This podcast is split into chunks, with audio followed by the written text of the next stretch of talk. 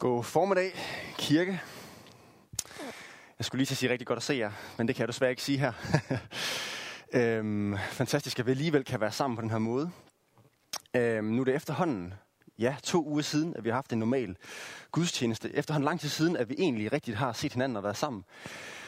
Øhm, og øh, det er da også lidt træls, og jeg kan egentlig også mærke, at jeg øh, savner jer, savner at være sammen med jer. Jeg håber virkelig, I har det godt.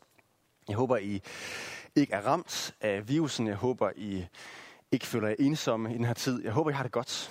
Øh, selv så har øh, jeg og vi, Pernille og jeg, det forholdsvis godt. Vi er jo i øh, den her krise ikke nogen af dem, der er allermest ramt på den måde, at øh, altså, jeg er jo alligevel bare, jeg skriver alligevel mit speciale nu, så det er lige før, at jeg får mere tid til at skrive mit speciale nu her, hvor der ikke er en masse andre ting, der kan forstyrre mig, til at skrive min store sidste opgave her i øh, teologistudiet. Og på samme måde har øh, Pernille jo også sit studie, som hun laver, øh, og vi er jo nygifte, så det er stadig øh, helt fint bare at øh, kunne isolere sig øh, sammen. Så vi er ikke dem, der er øh, allermest ramt, men vi savner da jer helt vildt. Og vi, vi synes også, at det er svært det her med at være isoleret for os selv, og ikke at være sammen med jer, øh, vores venner og vores familie. Og øh, det gælder både jer unge, som vi ikke kan mødes med om øh, søndagen, øh, onsdagen mener jeg, til dagligstuen. Onsdag aften vi plejer at spise sammen og hygge os og have vores øh, onsdagsmøder med dagligstuen. Og det gælder jo også resten af familien om søndagen, at vi simpelthen ikke kan være sammen med jer og, og det savner vi da. Og øh, vi håber, at I er ved godt mod alligevel midt i alt det her. Og nu vil vi jo herfra, øh, Lars og jeg, gøre alt, hvad vi kan for at opmuntre jer med det her håb, som vi har, de her gode nyheder, som vi har som kristne midt i den her tid. For vi tror på, at det virkelig gør en forskel at være kristen midt i det her. Og den bedste måde, vi kan blive opmuntret på, det er ved at høre fra Gud. Og øh, det skal vi gøre i dag ved at læse en, øh, et stykke fra Bibelen i 1. Johannesbrev kapitel 4. Og Lars og jeg, vi vil i de her uger, øh, nu må vi se, hvor lang tid det tager, men der vil vi blive ved med at snakke og tale ind i den her situation, vi er i, særligt omkring frygt, at vi ikke skal frygte. Og i dag, øh, der er argumentet, at vi ikke skal frygte, fordi vi er så sindssygt elsket. Vi er så ufattelig meget elsket af Gud. Så lad mig starte med at stille dig det her spørgsmål. Et rimelig dybt og afgørende spørgsmål. Føler du dig elsket? Oplever du virkelig, at du er elsket? Når alt kommer til alt, så er det egentlig noget, du oplever. Det har vi alle sammen brug for som mennesker. Vi har alle sammen brug for at opleve, at vi er værdsat. At vi er værdifulde. At vi rent faktisk er noget værd for andre mennesker. Det er vigtigt for os, at vi oplever, at nogen virkelig holder af os. At vi ikke bare er lige meget. At det ikke er meningsløst, at vi er her. At vi ikke bare er efterladt til os selv. Og derfor er familie og venner enormt vigtige for os. Og det er også det, der gør den her situation enormt svær. At vi ikke er sammen med så mange andre mennesker. Og familie og venner er jo vigtigere. De der dybe relationer, de der stærke relationer er vigtigere for os end likes på Facebook og Instagram. Eller anerkendelse fra din chef. Eller at blive kendt. Det der er ingenting værd sammenlignet med relationer med folk, der virkelig elsker dig. Vi længes alle sammen efter den der rigtige kærlighed. Og hvad er det? Hvad er rigtig kærlighed? Hvad er det, at mennesker virkelig holder af os? Det er, når mennesker ubetinget elsker os. Når folk elsker os, ikke på grund af, hvem du er eller hvad du gør, men på trods af. Mennesker, som bliver ved med at elske dig, selv når det ikke giver nogen mening. Selv når det er hårdt og svært, så er de der for dig. Det er ikke for, hvad vi gør, men det er for, hvem vi er. Det er, fordi de bare elsker os. Og det har vi alle sammen brug for.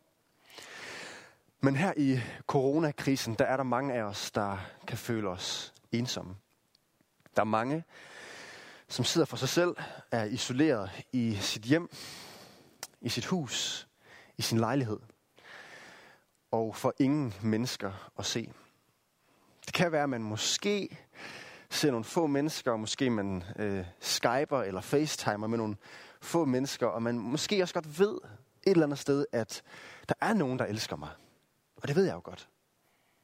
Men alligevel kan det måske være svært at føle lige nu, rent faktisk at opleve lige nu, at det er rigtigt. Måske kan du godt føle dig overset. Måske kan man føle, at man i virkeligheden ikke er noget værd midt i alt det her. Altså, vi isolerer os jo i den her tid, og det er også vigtigt, at vi gør det. Det er godt, at vi gør det, men det har også bare den her konsekvens, at vi simpelthen kan føle os ensomme.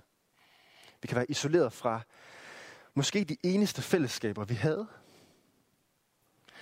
Og øhm, man kan derfor mangle at føle sig elsket.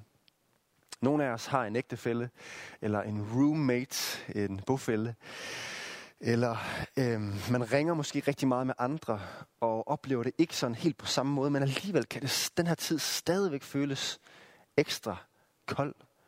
Og vi kan stadigvæk savne at være sammen med hinanden. Og på den måde kan vi måske også savne den der kærlighed. Savne og føle os værdsat og værdifulde. Og hvad skal vi gøre med det her problem? Hvad skal vi gøre midt i den her krise? Jo, vi kan vende os til Gud. Og det er det, vi skal gøre nu her, hvor vi skal læse en fantastisk, vidunderlig tekst fra 1. Johannesbrev, kapitel 4. Og øh, det her brev er skrevet af disciplen Johannes, som altså var en af de 12 disciple, som gik med Jesus i tre år. Og øh, det er jo rimelig vildt at have fået lov til det. Og øh, han har skrevet Johannes evangeliet, han skriver tre breve, og han skriver også Johannes åbenbaring. Han har skrevet fem bøger i det nye testamente. Og vi skal læse fra første Johannes brev, som er det brev, der måske kan kaldes kærlighedsbrevet. Vi har et kærlighedskapitel, som mange af os kender, det fra 1. Korinther 13, om at kærligheden er tålmodig osv. Men det her brev kunne man måske kalde kærlighedsbrevet. Fordi hele det her brev handler om, hvordan Gud elsker os, og hvordan vi skal elske hinanden. Og øhm, det er jo enormt relevant her i vores situation. Hvordan, hvor vi ligesom kan opleve underskud på at føle os elsket. Hvor kan vi finde det? Hvor kan vi finde den der kærlighed, vi ligesom mangler? Lad os læse her fra kapitel 4 og fra vers 10. Der skriver Johannes. Der i består kærligheden. Ikke i, at vi har elsket Gud, men i, at han har elsket os og sendt sin søn som et sonoffer for vores sønder. Med andre ord, vil du gerne vide, hvad sand kærlighed er? Så siger Johannes, der i består kærligheden. Ikke at vi har elsket Gud, ikke i det, men i at han har elsket os. Altså vil du gerne vide, hvad kærlighed er, så lad være med at se på mennesker – men så se på Gud. Se på, hvordan han har elsket os. Og se hen til korset. Hvordan han gav sit liv for os der. Som et sonoffer for vores sønder. Altså en, der gav sit liv i stedet for os. Ligesom man i det gamle testamente havde sonoffre. Man offrede dyr i stedet for os. I stedet for, at vi skulle dø, så var der en anden, der skulle dø. Et dyr, der skulle betale prisen. Og her er Jesus det lam, det uskyldige lam, der tog prisen for os, i stedet for dig og mig. Hvorfor? For at vi kunne komme tilbage til Gud. For at vi kunne opleve en relation med ham igen. En virkelig relation med ham, der virkelig elsker os. Så er du i tvivl om, om Gud elsker dig? Det kan man måske godt opleve nogle gange. Måske særligt i situationer, hvor livet virkelig er hårdt. Måske også i den her situation, i coronakrisen. Er du i tvivl om, om Gud elsker dig? Så siger Gud til dig i dag, så se på korset. Så se på, hvad jeg gjorde der. Se på, hvordan jeg sendte min søn. Se på, hvordan han gav sit liv for dig. Se på Jesus. Det er virkelig kærlighed. Han gav sit liv for dig. Han hoppede ind for en kuglen for dig. Og hvis ikke det er kærlighed, så findes kærlighed ikke. Det er, hvad kærlighed betyder. Og derfor er det sandt, at vores synd, altså det onde i os, det er mere alvorligt, end vi nogensinde kunne forestille os. Det, der adskiller os fra Gud. Men til gengæld er vi langt mere elsket og accepteret af Gud, end vi nogensinde kunne have håbet. Og det her, det er godt nyt til alle i coronakrisen. Du er ikke glemt. Du er set. Du er elsket. Langt mere, end du fatter. Og hvis du vil vide, hvor meget, så se på korset. Og det her det har betydning for os alle sammen. For Johannes han fortsætter her i vers 11. Mine kære, når Gud har elsket os således på den her måde, så skylder vi også at elske hinanden. Så nu tilhører vi Gud. Vi har oplevet hans kærlighed til os. Og nu skal vi ligne Gud. Nu skal vi være ligesom ham. Ligesom vores far, der har elsket os så meget. Der har adopteret os. Nu skal vi elske tilbage. Og nu skal vi elske ikke bare Gud tilbage, men også andre mennesker. Og det kan faktisk være ret svært. Måske også særligt i den her coronatid, hvor vi ikke kan være sammen.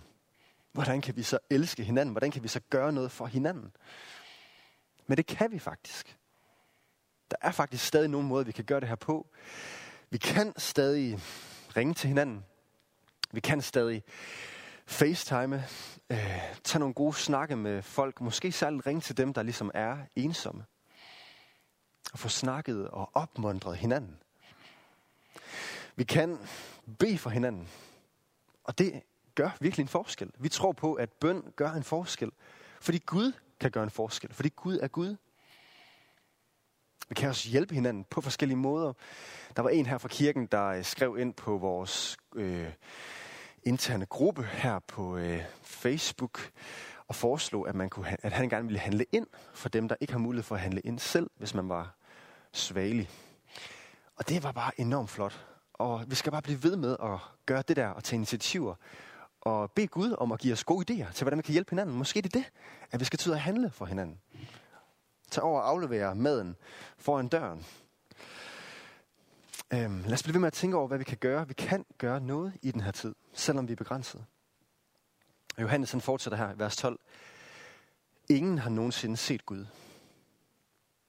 Men hvis vi elsker hinanden, bliver Gud i os, og hans kærlighed er fuldendt i os. Johannes han siger altså, at ingen af os har set Gud. Øh, jeg ved ikke med dig, men det er i hvert fald også sandt for mig. Jeg har ikke set Gud. Han er her ikke rent fysisk, ligesom at vi kan være sammen. Vi kan se hinanden rent fysisk. Men alligevel så kan Gud blive i os. Altså vi kan kende Gud helt personligt, selvom vi ikke har set ham. Og hvordan gør vi det? Det gør vi ved at elske hinanden. Det er lidt sjovt, hvordan de her ting hænger sammen, men det gør det.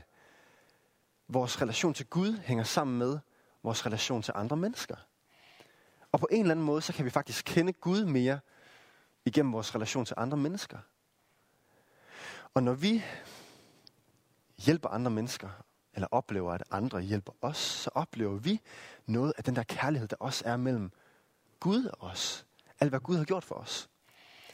Så når vi elsker hinanden, så kommer noget af det mest essentielle ved Gud frem, nemlig hans kærlighed. Hans kærlighed til os. Og derfor så kan vi kende noget til Gud, selvom vi ikke kan se ham. Det kan vi igennem hinanden på en eller anden måde. Der er en uh, lovsang, hvor vi synger, Though I have not seen him, my heart knows him well. Altså selvom jeg ikke har set ham, Gud, så kender mit hjerte ham godt. Og det er sandt. Vi kan faktisk kende Gud. Det kan vi. Og det er interessant, at det særligt er igennem fællesskabet, igennem kirken, at vi kan komme til at kende Gud mere og mere. Så Derfor skal vi være der for hinanden. Derfor skal vi som kirke elske hinanden. Også i den her tid. Der var en præst, der skrev ud, øhm, Danmark lukker ned, men vi ringer op. Og det vil jeg bare opmuntre os til også at gøre. Til at ringe op til hinanden, til at være der for hinanden, også i den her tid. Fordi vi rent faktisk også kan opleve noget af Gud igennem det. Men hvordan kan vi så være der for hinanden? Johannes han øh, fortsætter her i vers 13.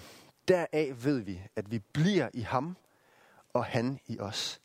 At han har givet os af sin ånd. Altså vi kan, vi kan blive Gud, og vi kan elske hinanden, fordi Helligånden er i os. Fordi han har givet os sin ånd. Det vil sige, lige nu her midt i coronakrisen, så har alle kristne, du og jeg, hvor end vi er, uanset hvor vi sidder, hvor vi er, spredt i alle vores hjem, så har vi Helligånden. Helligånden bor i os. Han er hos os. Guds ånd er sammen med os. Og han opmuntrer os. Han trøster os. Han vejleder os til at gøre det rigtige. Vi er ikke alene. Også selvom man skulle være isoleret fra sig selv. Gud er sammen med os. Og det er han med sin ånd. Og så blærer Johannes sig lidt her. Han siger i vers 14. Vi har set og bevidner, at faderen har sendt sin søn som verdens frelser. Og altså, det er jo nok ikke meningen, at Johannes han vil blære sig her, men jeg synes alligevel, at det er lidt blæret. Det er, det er da lidt vildt, at han har set Jesus. At han har gået sammen med ham i tre år. Johannes han fortæller, den, han fortæller at den er, den er god nok. Jeg har gået med ham. Jeg bevidner det. Jeg fortæller om det. Han er virkelig Jesus. Han er virkelig. Han, han er virkelig også, hvem han sagde, han var. Han er Guds søn. Jeg så det. Jeg så ham gå på vandet, siger Johannes. Jeg så ham helbrede de syge. Jeg så ham vække døde til live. Jeg så ham selv være opstået fra de døde. Jeg så det. Og derfor siger han, tro på Jesus. Den er god nok. Jeg bevidner det her. Han er virkelig verdens frelser. Og han fortsætter her i vers 15. Den, der bekender, at Jesus er Guds søn, i ham bliver Gud, og han bliver i Gud. Så simpelt er det. Hvis du bekender det, hvis du tror på det, at Jesus virkelig er, hvem han siger, han er, at han er Guds søn, så bliver Gud i dig, og du bliver i Gud. Så har du en relation med ham. Så er han hos dig. Han svigter dig ikke. Er det ikke fantastisk? Mere skal der ikke til. Du skal ikke være god nok. Du skal ikke leve op til alt muligt. Bekend det. Sig det. Ja, jeg tror på dig, Jesus. Og det er nok. Han vil have vores tro. Han vil have vores tillid. Han vil have vores hjerte. Og han vil ikke have mere end det. Han vil have dig, hele dig. Og det er nok, at du bekender, at Jesus er Guds søn. At du elsker ham. Og så siger han her vers 16. Og vi kender og tror på den kærlighed, som Gud har til os. Men gør du det? Kan du sige ja til det her? Ja, jeg kender, og jeg tror på den kærlighed. Tror du virkelig på den? Også lige nu? Betyder den virkelig noget for dig i den her tid, Guds kærlighed? På en gang at tænke, hvor vildt det er, at Gud, altså Gud, der har skabt verden, universet, ham der er evig og almægtig, ham der er så stor, at vi ikke kan fatte det, at han er forelsket, han er pjattet, han er helt vild med dig. Du betyder så meget for ham. Det er, jo, det er jo vidunderligt, det er jo ubeskriveligt, det er jo fantastisk. Og det kan nemt blive sådan en kliché for os. Men kirke, lad det være levende for os i den her tid. Gud elsker os virkelig. Han er pjattet med os. Han fortsætter også Johannes og siger, Gud er kærlighed. Og den, der bliver i kærligheden, bliver i Gud. Han bliver ved med at tale om det her med at blive i Gud. Være sammen med Gud. Og Gud bliver i ham. Altså han siger, Gud er kærlighed. Det er essensen af Gud. Du kan ikke skille kærlighed fra Gud. Det hænger ligesom sammen. Han holder bare af os. Han er bare tålmodig. Han er bare tilgivende. Han er selvopoffrende. Hvorfor? Fordi kærlighed, det er, hvem han er. Så vi kan ikke skille det væk fra Gud. Han elsker os bare. Og hvis du vælger at elske andre mennesker, jamen så vælger du faktisk at gå Guds vej. Så ligner du faktisk Gud endnu mere. Og så bliver Gud i dig. Og så kobler Johannes os det her op på evigheden faktisk. Han siger her i vers 17. Deri er kærligheden fuldendt i os. Så den kærlighed, vi oplever fra Gud, kan også blive fuldendt i os ved det her. At vi har frimodighed på dommens dag. For som han er, altså som Gud er, så er også vi i denne verden. Altså vi ligner Gud.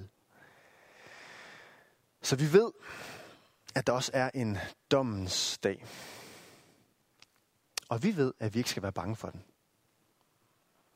Måske kan vi også i den her coronatid komme til at tænke ekstra meget på den dag. Måske kan vi også blive bange for, om vi skal dø før tid.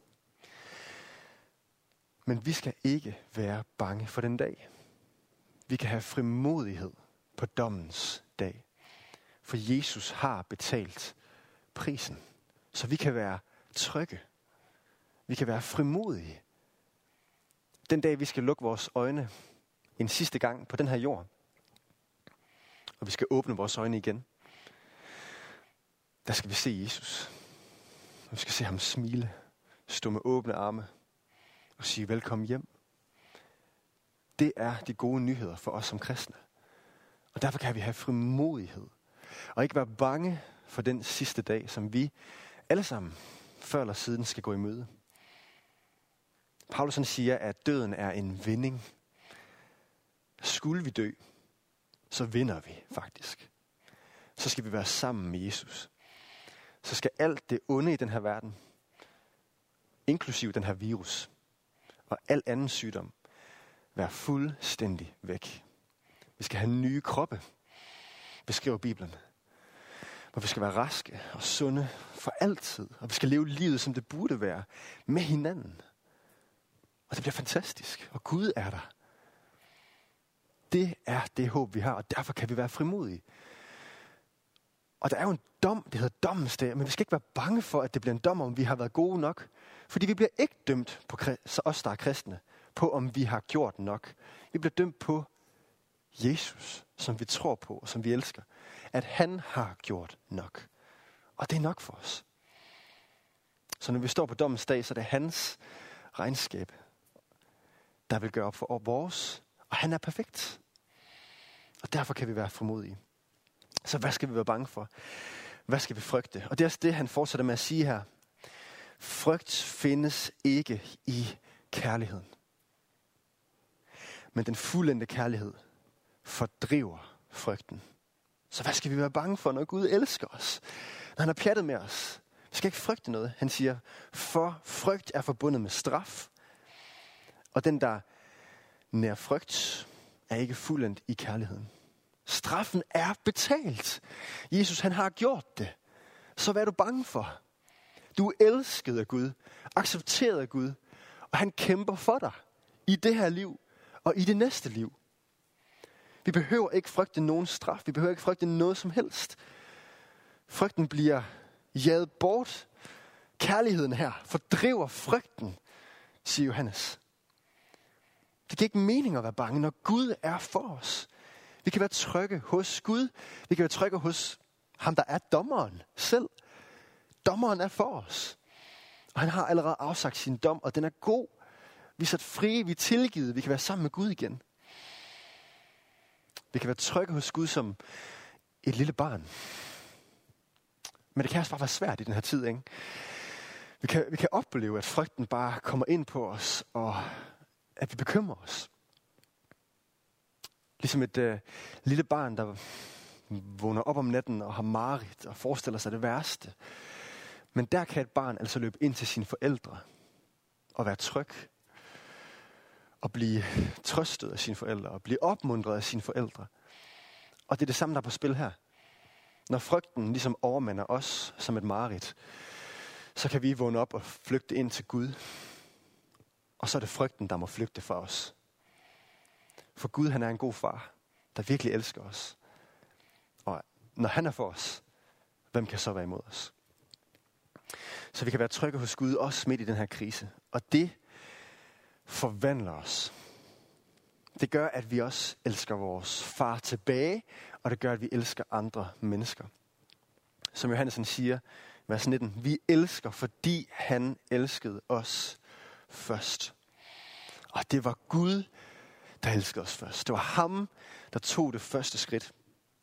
Kender I det med, at det kan være ret svært, når man er i en øh, strid, i en diskussion, øh, måske en voldsom strid, måske med en i sin familie, og man ligesom er gået hver til sit, og øh, så er det ligesom en, der skal tage det første skridt. Og det er bare svært. Og man har ikke lyst til at gøre det. Man har lyst til, at det skal være den anden, for det er den anden, der har taget fejl i det her. I relationen med Gud, der var det os, der tog fejl. Og det var os, der burde have taget det første skridt tilbage til Gud. Gud havde aldrig gjort noget forkert. Men han tog det første skridt hen til os. Han valgte at blive et menneske, komme og møde os og dø for os. Han tog det første skridt. Han elskede os først. Og alt vi gør, det er bare et gensvar på hans kærlighed. Så det hænger altså sammen med, hvordan vi lever vores liv. Han siger i vers 20, hvis nogen siger, jeg elsker Gud, det er det, vi som kristne siger, men hader sin bror, så er han en løgner.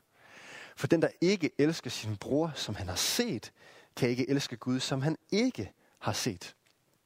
Og her tror jeg, at vi skal forstå bror nok som bare et andet menneske. Øhm, måske også selv vores fjender. Jesus han siger, at vi skal elske vores fjender. Der er sådan en anden sang, der siger, When I look into the face of my enemy, I see my brother. Når jeg ser min fjendes ansigt, så ser jeg min bror. Fordi vi alle sammen er mennesker.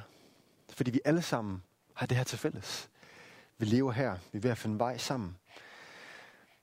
Og Johannes' pointe er det her. Et andet menneske er faktisk på en eller anden måde nemmere at elske, end at elske Gud, som er øhm, som ikke er fysisk her på jorden. Men et andet menneske er her. Og det er på en eller anden måde bare nemmere at tage din mobil og ringe. Og det er nemmere at køre ud og købe noget mad og aflevere det ved døren. Og det er nemmere at folde dine hænder og bede for personen, end det nogle gange kan være med Gud, som ikke er fysisk her på samme måde. Og sådan som vi behandler andre mennesker, sådan på en eller anden måde behandler vi faktisk også Gud. Jesus han siger i hvert fald på et tidspunkt, at sådan som I behandler disse mine mindste, de mindste i Guds rige, måske de særligt udsatte, sådan har I behandlet mig.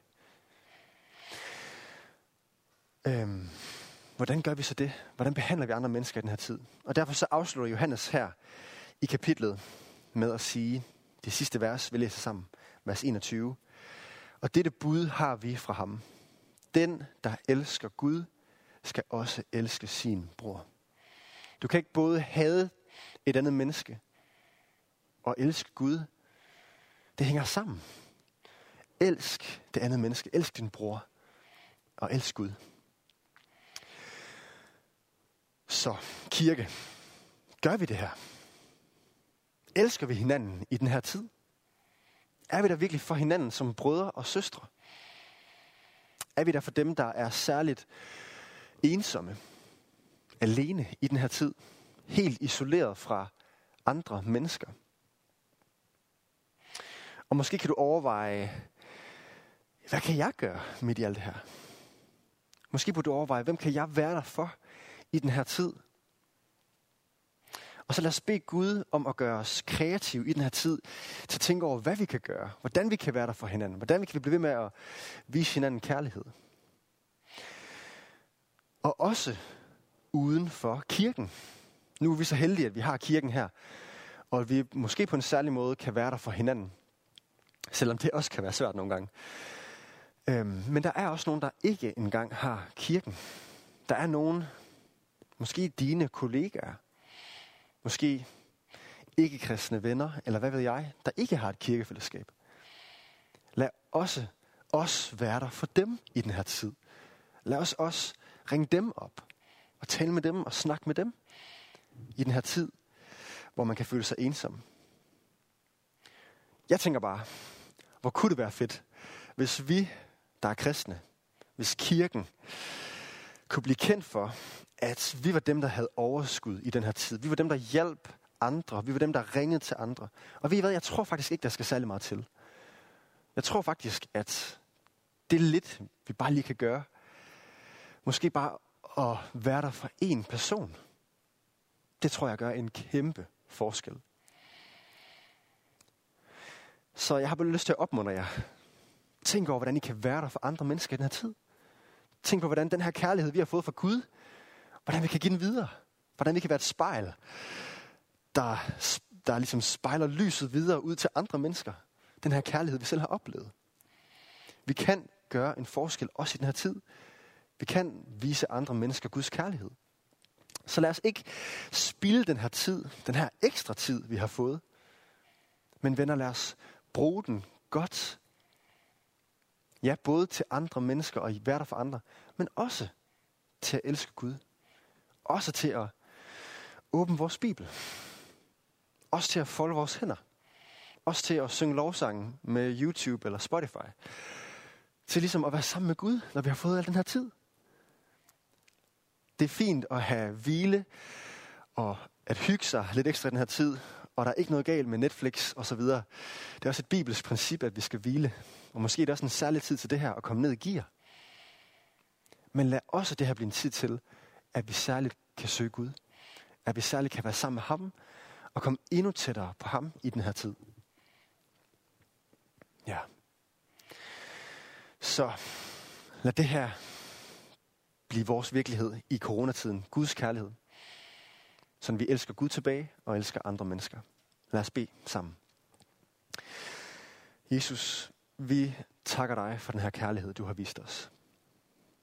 Det er jo bare fuldstændig vanvittigt, at du, der er Gud, som havde alt, at du valgte at give slip på alt, Jesus, for at blive menneske og ydmyge dig og tage vores straf. Der er ikke nogen kærlighed som den her kærlighed, Jesus. Tak, at du ikke er ligeglad med os, men du siger, at vi er værdsatte. At vi er værdifulde for dig, Jesus. Tak, Jesus, at det også er sandt for alle lige nu, der sidder hver for sig, og som måske kan føle sig ensomme. Du er der for dem lige nu, Jesus. De er ikke alene. Og det beder jeg for, at de må opleve lige nu, Jesus. I hver stue, øh, vi måtte sidde i. Hvor end vi er, Jesus, så er du der med os. Og Gud, hjælp os med at være der for hinanden. Hjælp os med at ringe op, når Danmark er lukket ned. Hjælp os med at elske hinanden, bede for hinanden, hjælpe hinanden, hvad end vi kan gøre, Jesus. Vi beder for, at du må gøre os kreative i den her tid. Hjælp os, Jesus, med at, at være lidt mere ligesom dig. Vi bliver aldrig perfekte, og tak, at vi heller ikke behøver det. Men at du er perfekt, Jesus, og det er nok. Og derfor skal vi ikke være bange for noget som helst. Heller ikke døden. Heller ikke corona. For du er for os, Jesus. Og vi skal leve evigt med dig. Tak, Jesus, for det. Ja, vi beder dit vidunderlige navn, Jesus. Amen. Og nu vil jeg give ordet